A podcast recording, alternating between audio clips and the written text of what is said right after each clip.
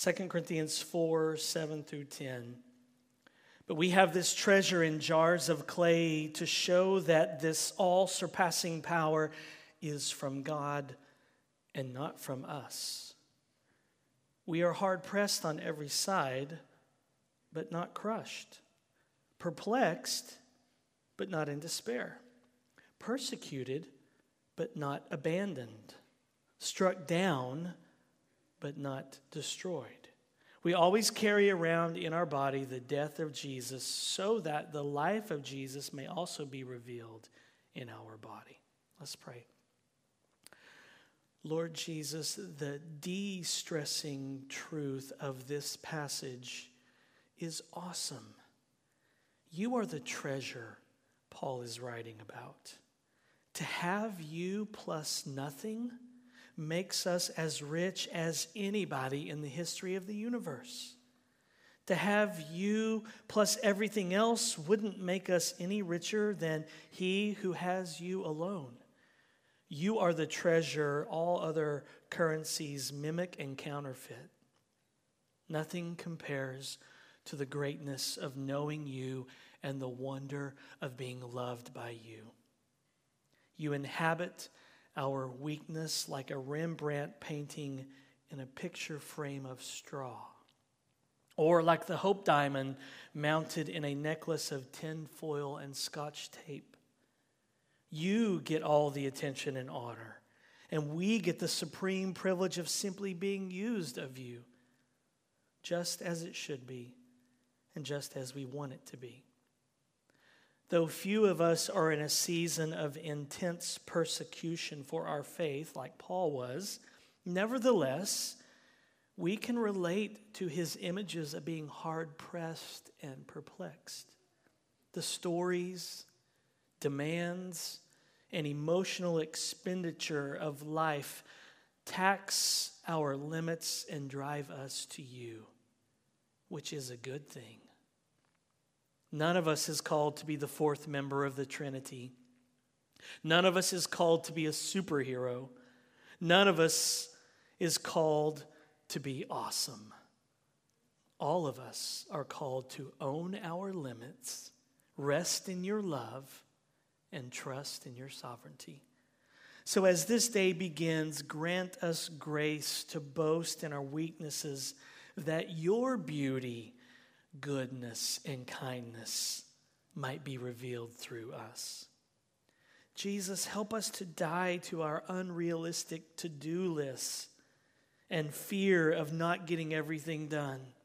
May your cross and resurrection shape our thinking, feeling, and doing. So, very amen, we pray in your tender and triumphant name. Well, if last year didn't knock the swagger out of you, I don't know what will.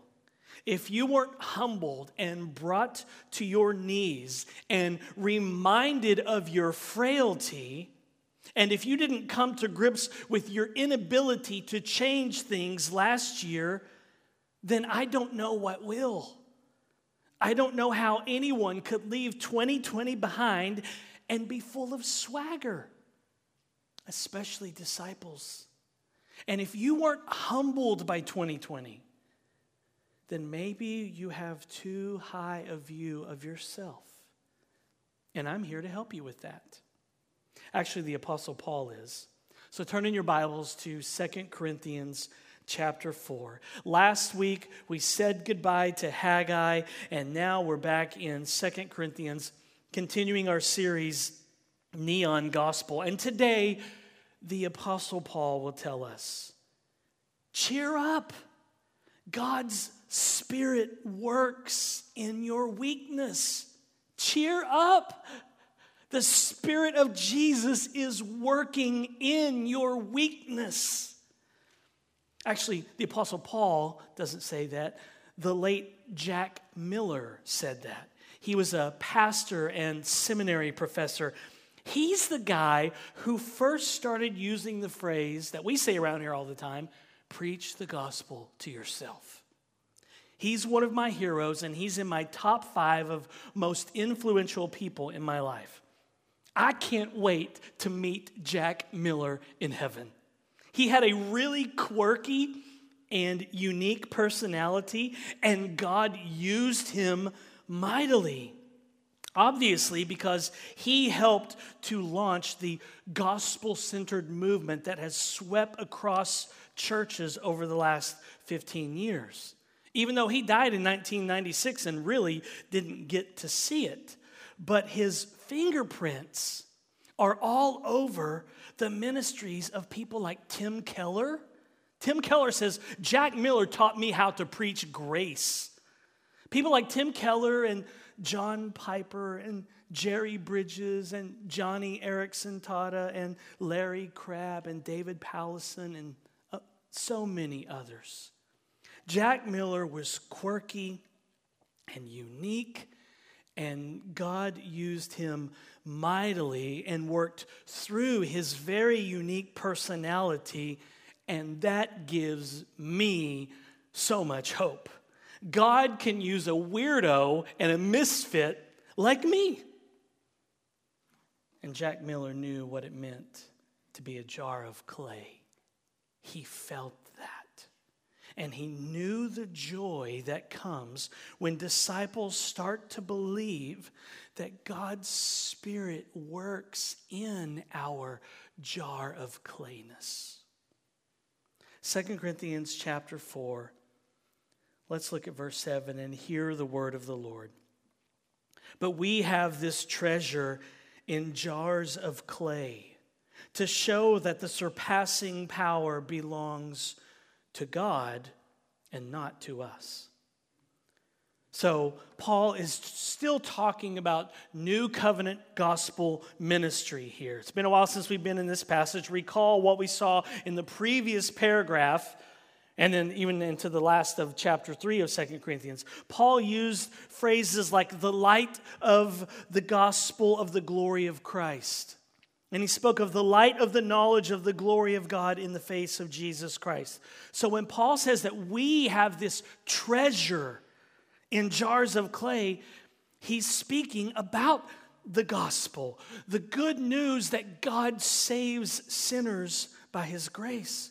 He's talking about the good news that the Spirit of God lives inside of us. He's talking about how the Holy Spirit is alive and well and at work 24 7 in our weakness. Paul's talking about the new covenant. Now, think about this. Because it's so easy just to cruise right past this, especially if you're familiar with this verse, which you probably are. Paul says, We have this treasure. Did you catch that in verse 7? We have this treasure. Wow. Those four words should shock us. I mean, that's incredible.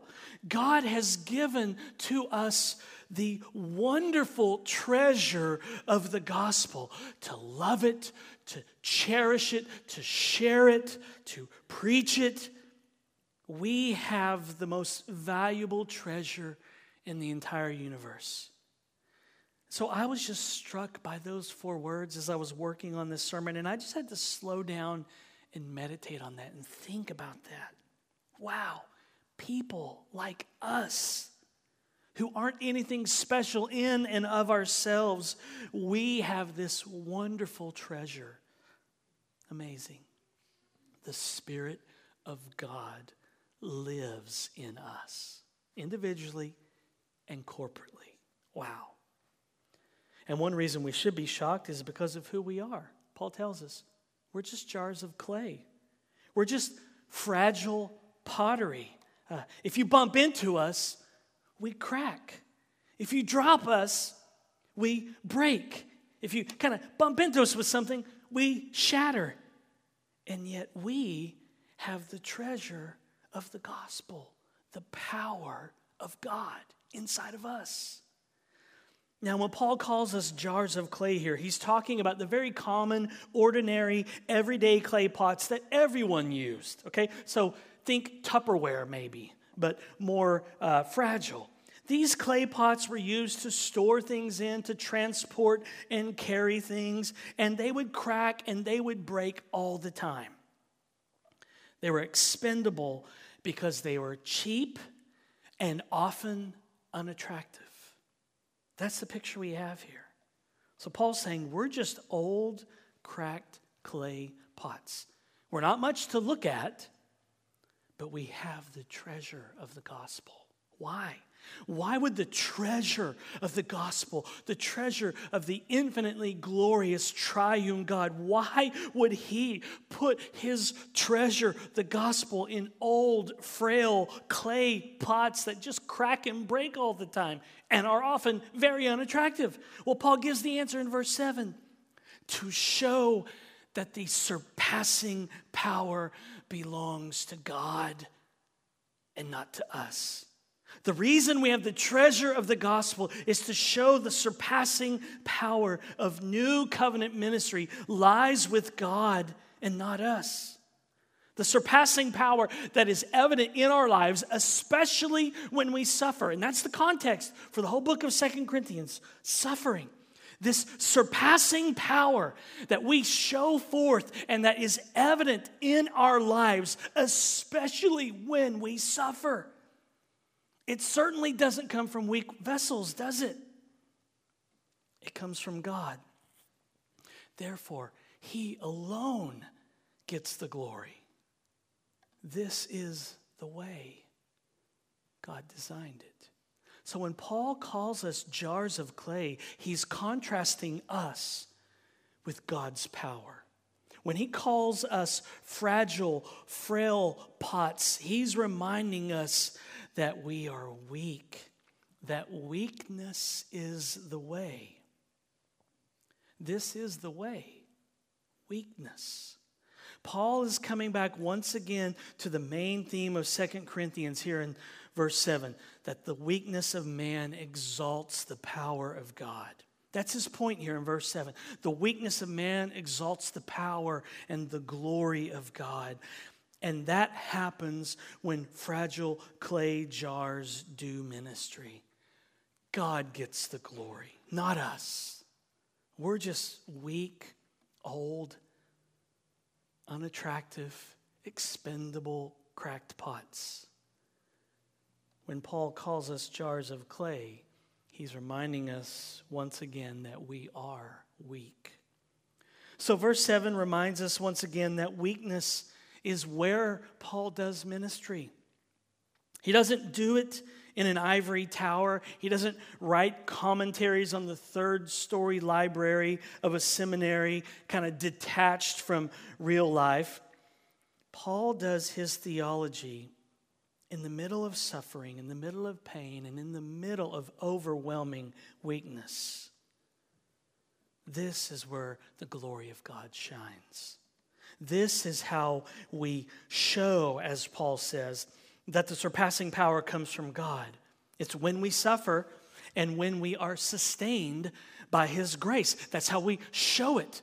When we go through trials that we don't think we're going to make it out of, and we make it out of it, that's how we show that it's nothing to do with us and it's everything to do with the power of God.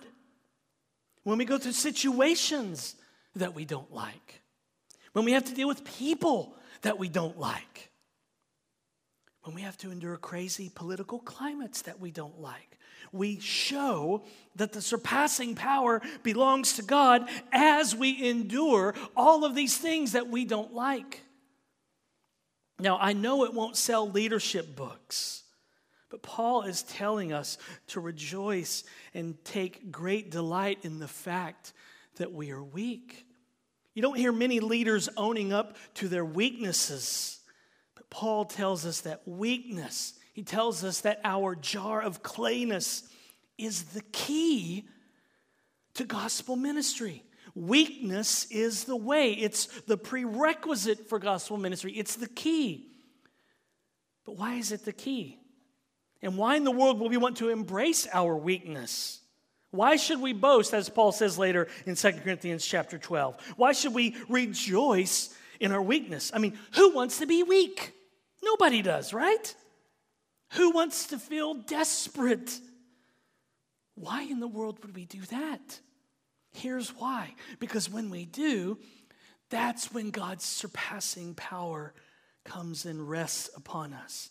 That means then that the sweet spot of life and ministry is coming to grips with your weakness and then trusting Jesus' ability to meet your need.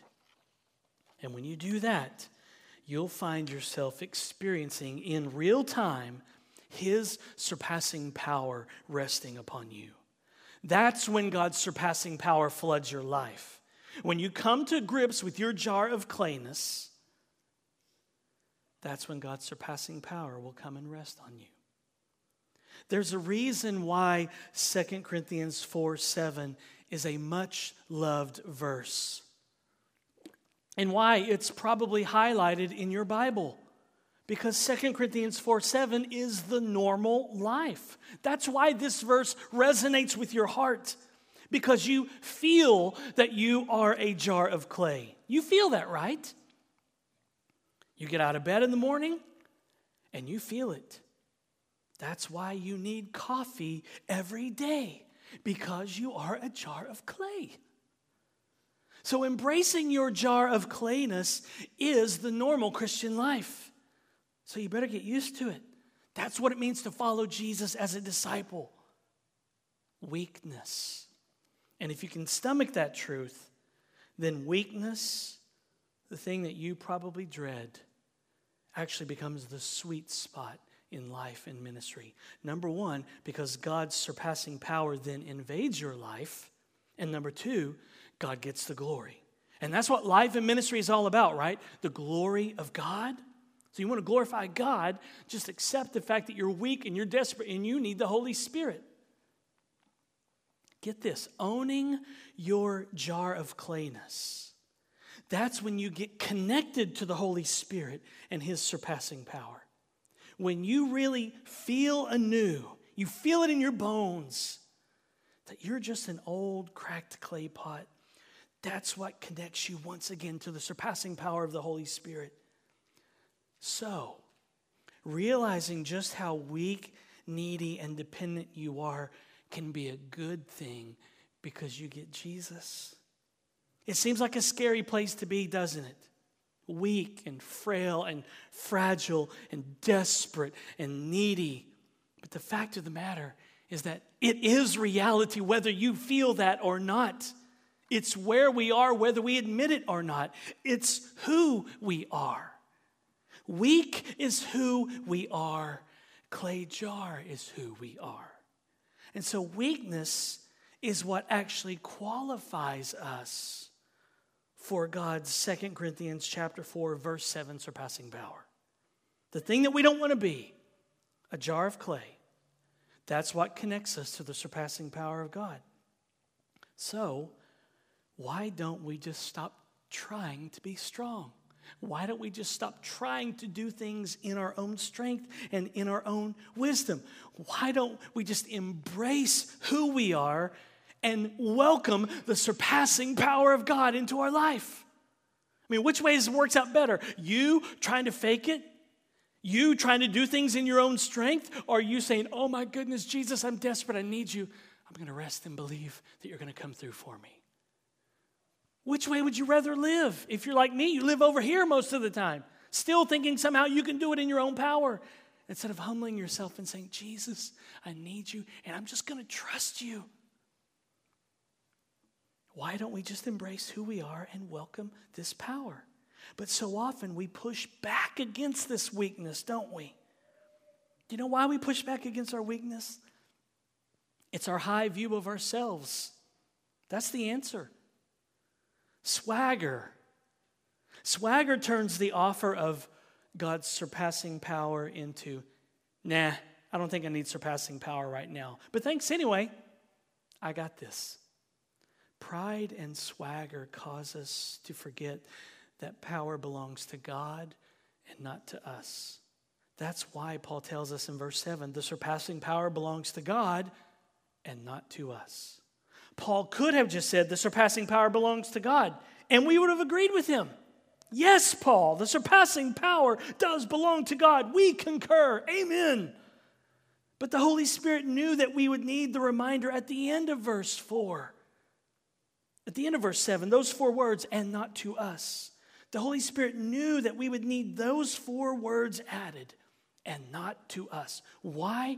Because functionally, we will admit that power belongs to God. But that doesn't stop us from trying to help, does it? We believe on paper. Yes, God is all powerful. But it doesn't stop us from trying to do things and manage things on our own, does it? We know that power belongs to God, but how often do we try to do it in our own strength, in our own wisdom, in our own power? Answer all the time. It doesn't stop us from trying to carry the weight and the burden, does it? We say, All power belongs to God. He is omnipotent, but I'm going to carry this burden. All power belongs to God. He's all powerful, almighty, but I'm going to carry this weight myself.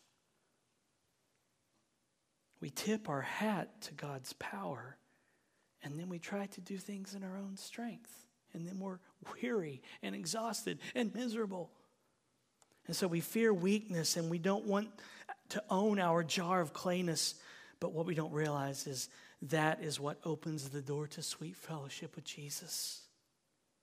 Because you get alone with Him and you say, I can't do it without you. I need you. I'm desperate. Please work through this situation. Please resolve this. Please bring healing. Please, please bring peace. Something, Jesus. So it opens the door to sweet fellowship with Jesus. Embracing your jar of clayness is what enables you to enjoy your Savior. And so weakness opens the door to the Spirit of God coming in with a big box of His surprising power. So understand this, grace. It's the Spirit's power that's connected to our weakness. That's actually how Christianity works. They go hand in hand. When you realize just how weak you are, that's the part that you play in all of this. All that you were called to be is weak. That's it. Be a jar of clay. And then you connect your weakness to the Spirit's power. That's what 2 Corinthians 4 7 is all about. The Spirit comes and attaches Himself to our weakness. The Spirit is all about that 2 Corinthians chapter 4 verse 7 surpassing power business. It's what he lives for. The Holy Spirit loves jars of clay. Maybe even he loves the band by that name. Do you know the band? You know, I just had to mention the Christian band Jars of Clay.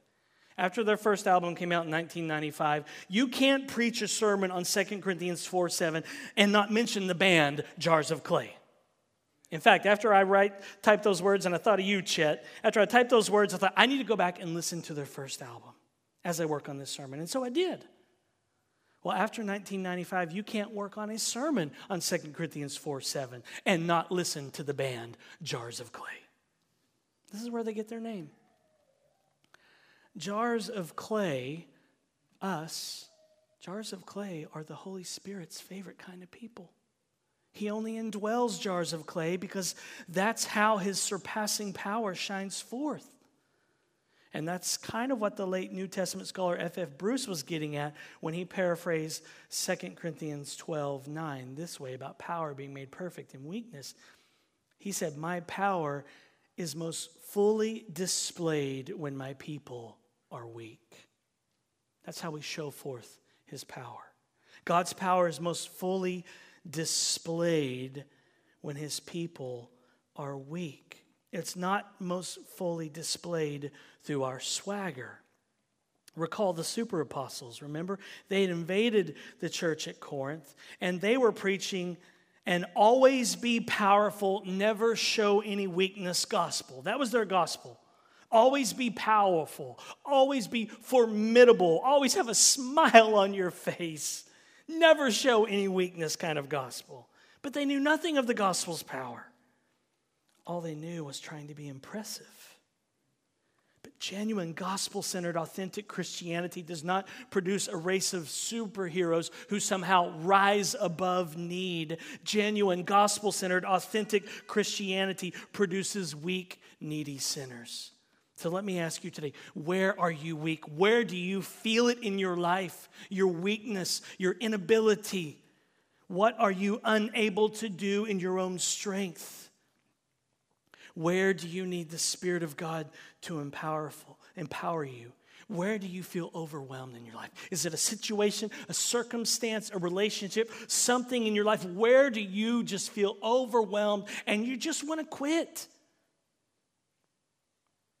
Where do you feel that today? Do you feel that today? If you do, great, awesome, cheer up because that's the sweet spot. That's the sweet spot of life. The places that we dread, where we get in situations and circumstances and we don't want to be there and it's awkward and it's weird and it's difficult. We don't want that. It's actually the sweet spot. That's where you'll find the surpassing power of God invading your life. So embrace it, don't fight it. Welcome the Holy Spirit in those places. Ask Jesus for help, and He will flood your life with His power. Listen, you'll never move beyond this place of desperation. You'll never reach a place where you feel like you can handle it. If you go through something and the Spirit delivers and empowers you and you make it through, as soon as you come out, you know what's coming, don't you? It's like, whew, made it through that. Thank you, Lord. Oh, gee, again? Yeah, that's life, right? You'll never reach a place where you feel like you can handle life. This is Christianity. This is discipleship. It's power made perfect in weakness. It's God's power most fully displayed through his overwhelmingly weak people. That is discipleship. So, are you weak? Are you fragile? Do you feel overwhelmed? Then cheer up because God's Spirit works in your weakness. This is proof that the Lord loves you and cares for you because he has asked you to cast your burdens on him. Cast your burdens on the Lord because he cares for you. How does he care for you? His spirit works with you in your weakness. You can't carry that weight. If you're carrying some weight and some burden today, whatever it is, because it's different for all of us, you can't carry that weight. You can't carry that burden. You do not have the power, whatever it is. What do you need to hand over to the Lord today? What burden, what care do you need to hand over to the Lord, knowing that He cares for you? Cheer up, grace. The Holy Spirit has surpassing power for all of your weaknesses. So, Paul is telling us here that swagger and glory do not go hand in hand. The swagger of man and the glory of God do not go hand in hand but weakness and glory do.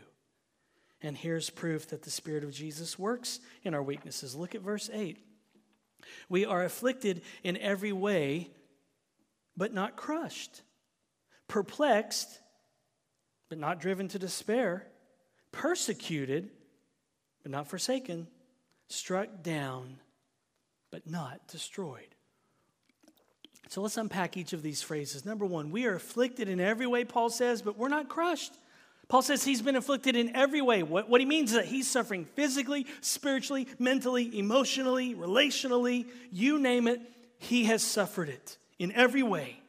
In other words, whatever kind of suffering that you can bring up in conversation with Paul, Paul says, been there, done that, got the t shirt and the scars to prove it. But what does Paul mean by affliction? What does that entail? The word here, the Greek word here for affliction, has both this outward and this inward idea. Outward, you see it with tribulations, trials, pressures, hardships, troubles, persecutions, sufferings. And inwardly, it's all the distresses and the anxieties that plague us.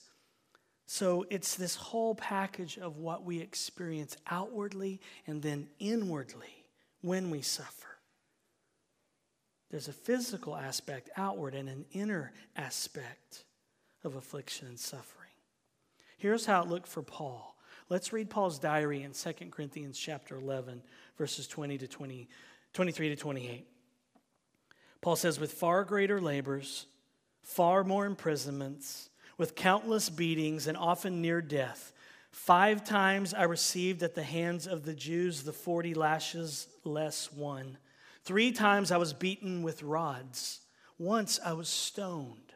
Three times I was shipwrecked. A night and a day I was adrift at sea on frequent journeys in danger from rivers, danger from robbers, danger from my own people, danger from Gentiles, danger in the city, danger in the wilderness, danger at sea, danger from false brothers, in toil and hardship through many a sleepless night, in hunger and thirst, often without food, in cold and exposure. And apart from other things, there's the daily pressure on me of my anxiety for all the churches. That's what affliction looked like for Paul.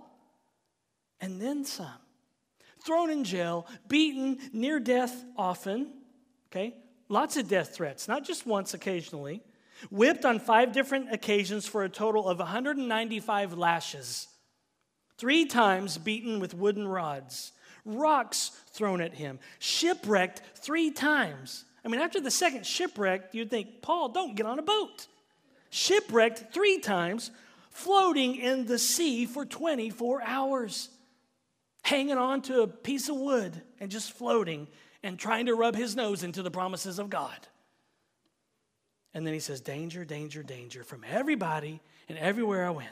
Sleepless nights, hungry, thirsty. Then he says, Often without food, not occasionally, often he was without food. He was cold exposure to the elements. And then on top of all of that, Paul says all the drama and the cares and the concerns that come with pastoral ministry were weighing on his heart. As I'm floating in the sea for 24 hours, I'm worried about the Corinthian church and what's going on there, and I can't do anything about it but float and pray.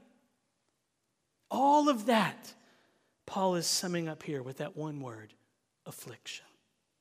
Afflicted with all of that, and Paul says, but I'm not crushed. Are you kidding me, Paul? I get a flat tire and I'm crushed. Oh, it's a flat tire. Oh.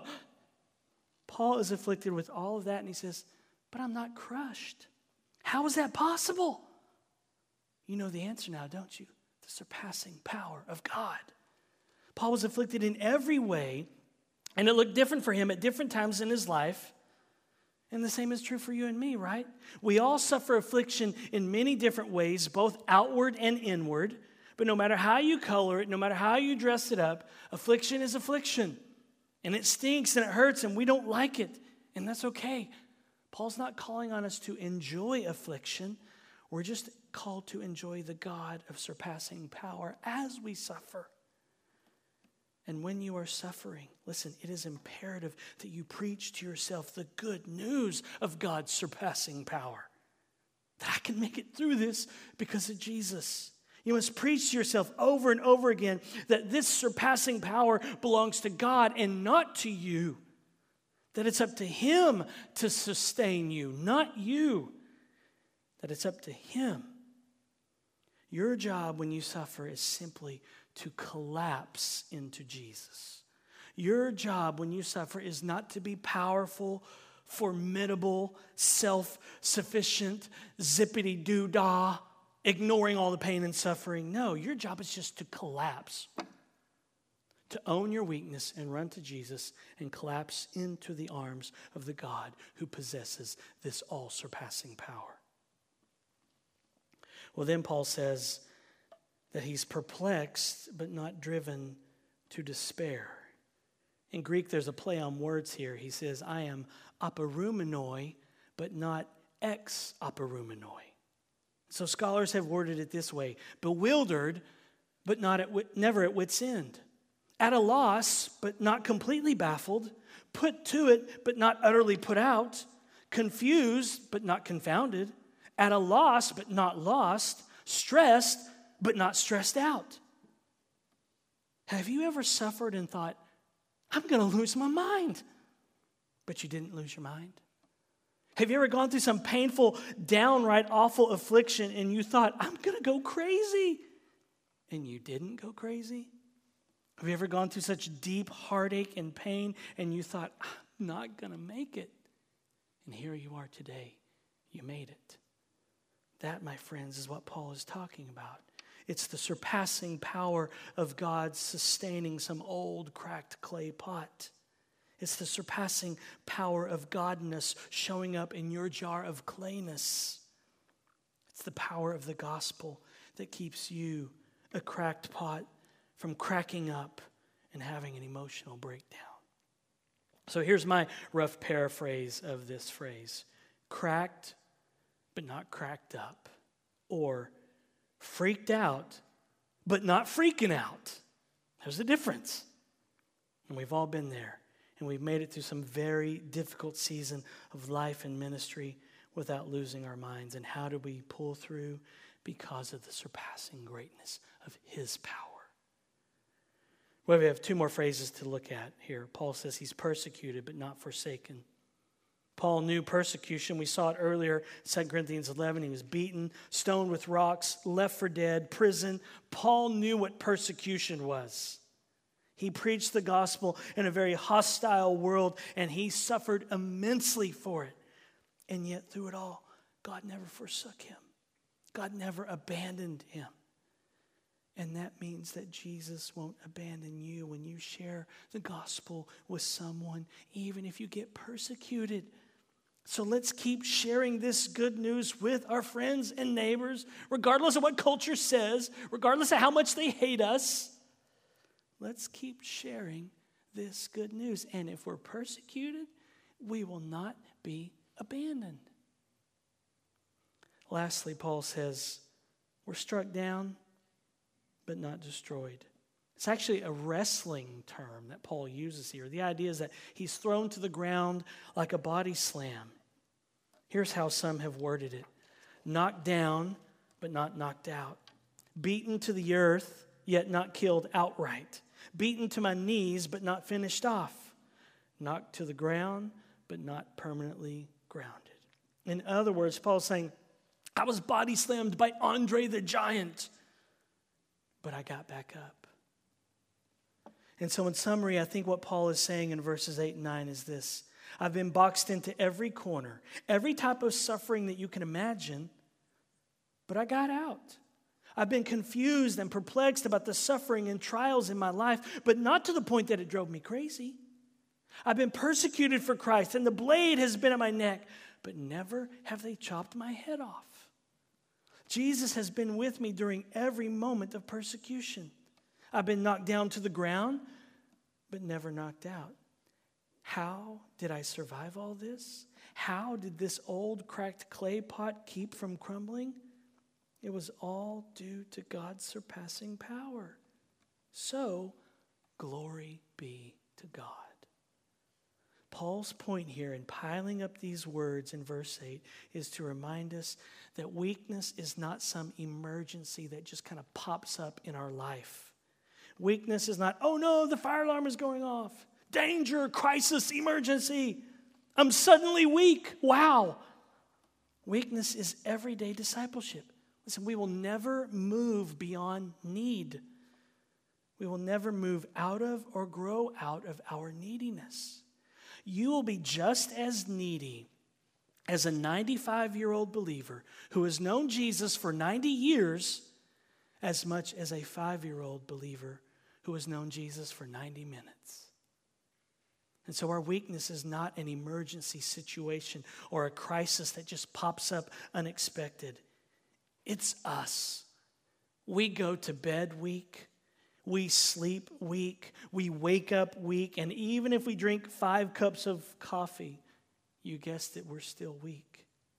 Power, on the other hand, belongs to God. He owns power, He's got the copyright on power. It's trademarked under the gospel of Jesus Christ. So power doesn't belong to us, it belongs to God alone. And if we will humbly believe that, then we will find ourselves on the other side of Paul's phrases afflicted in every way, but not crushed, perplexed, and not driven to despair, persecuted, but not forsaken, struck down, but not destroyed, And so when Paul piles up words like afflicted, perplexed, persecuted, struck down, he's describing the normal Christian life. Of course, the degrees and intensity and severity of these words will vary. Thank God. Thank God that affliction and being persecuted and persecution and being struck down are not always turned up to 11. But in general, Paul is describing the very normal Christian life. It's one marked by suffering, just like Jesus. His life shows us that suffering precedes glory. And so, the gospel of a crucified, suffering Savior, that's our message. Christ crucified for sinners. But that gospel message also helps to shape our philosophy of ministry. This is Paul's philosophy of ministry. And the gospel of a crucified Savior has helped to shape Paul's philosophy of ministry. The gospel message helps us to shape our philosophy of ministry, helps to shape our programs and what we communicate, and the DNA and the vibe of our church.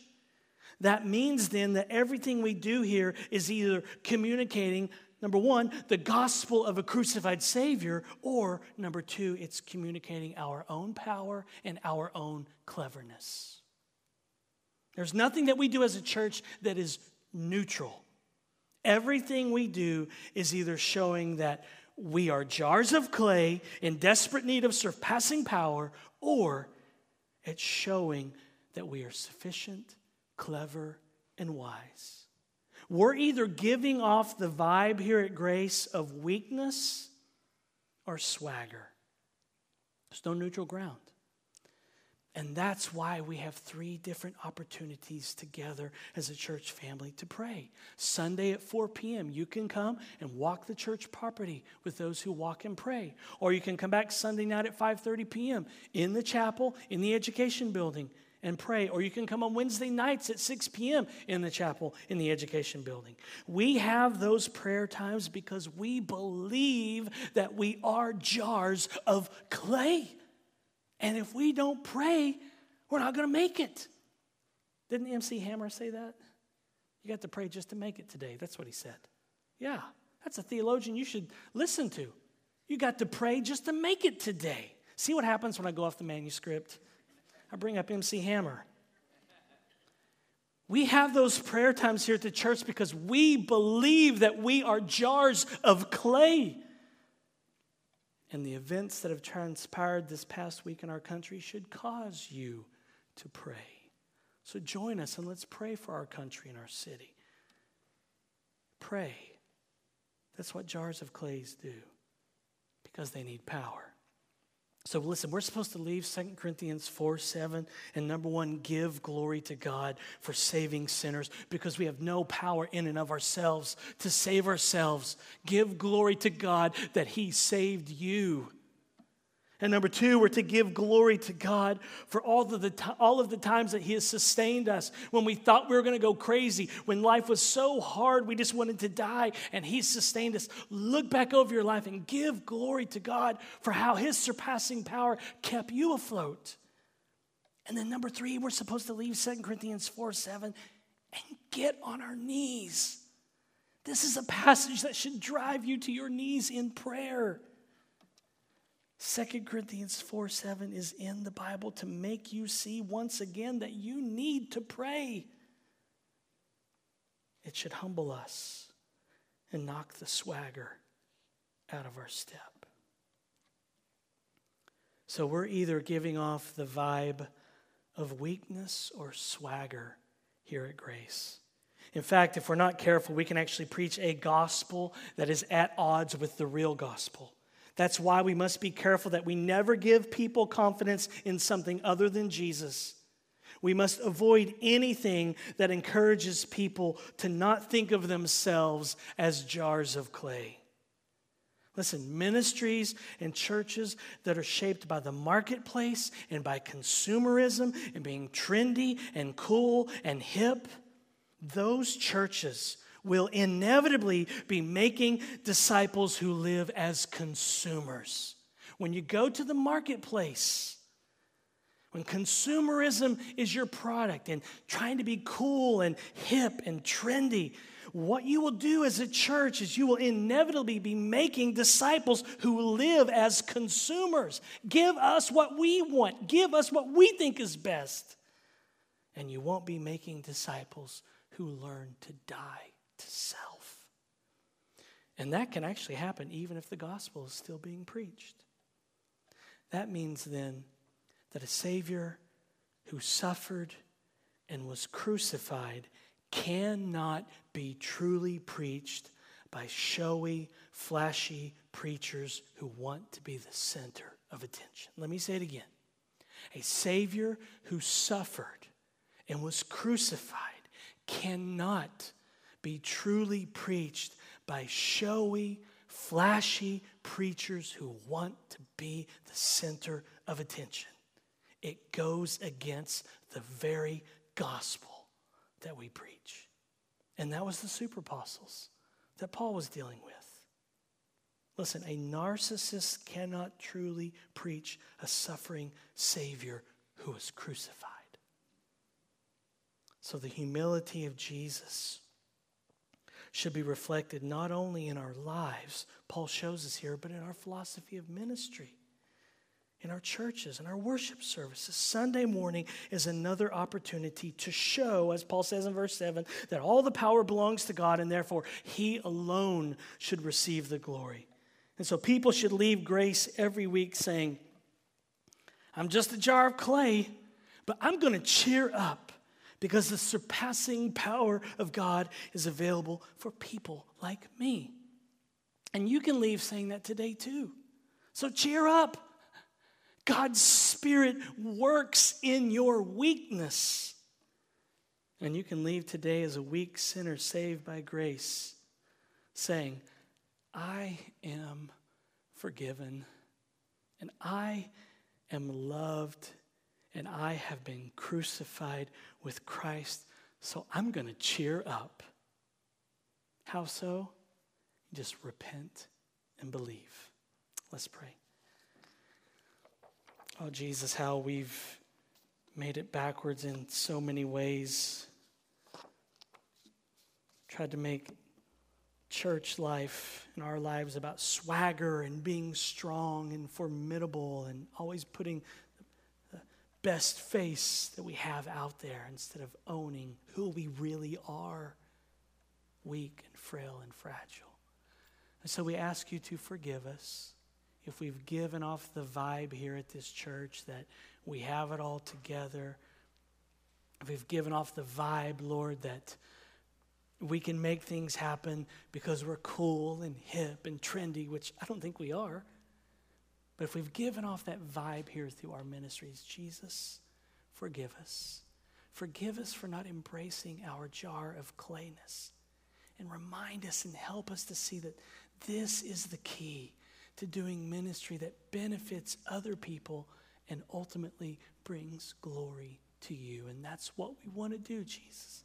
So we want to give you glory right now, Jesus, for saving sinners because we couldn't do that ourselves.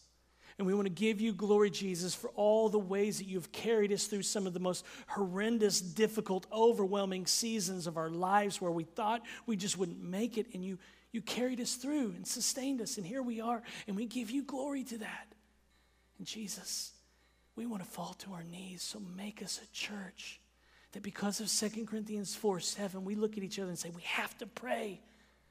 Make us more and more a praying church so that your power shows up here and so that you get glory. In your name we pray. Amen.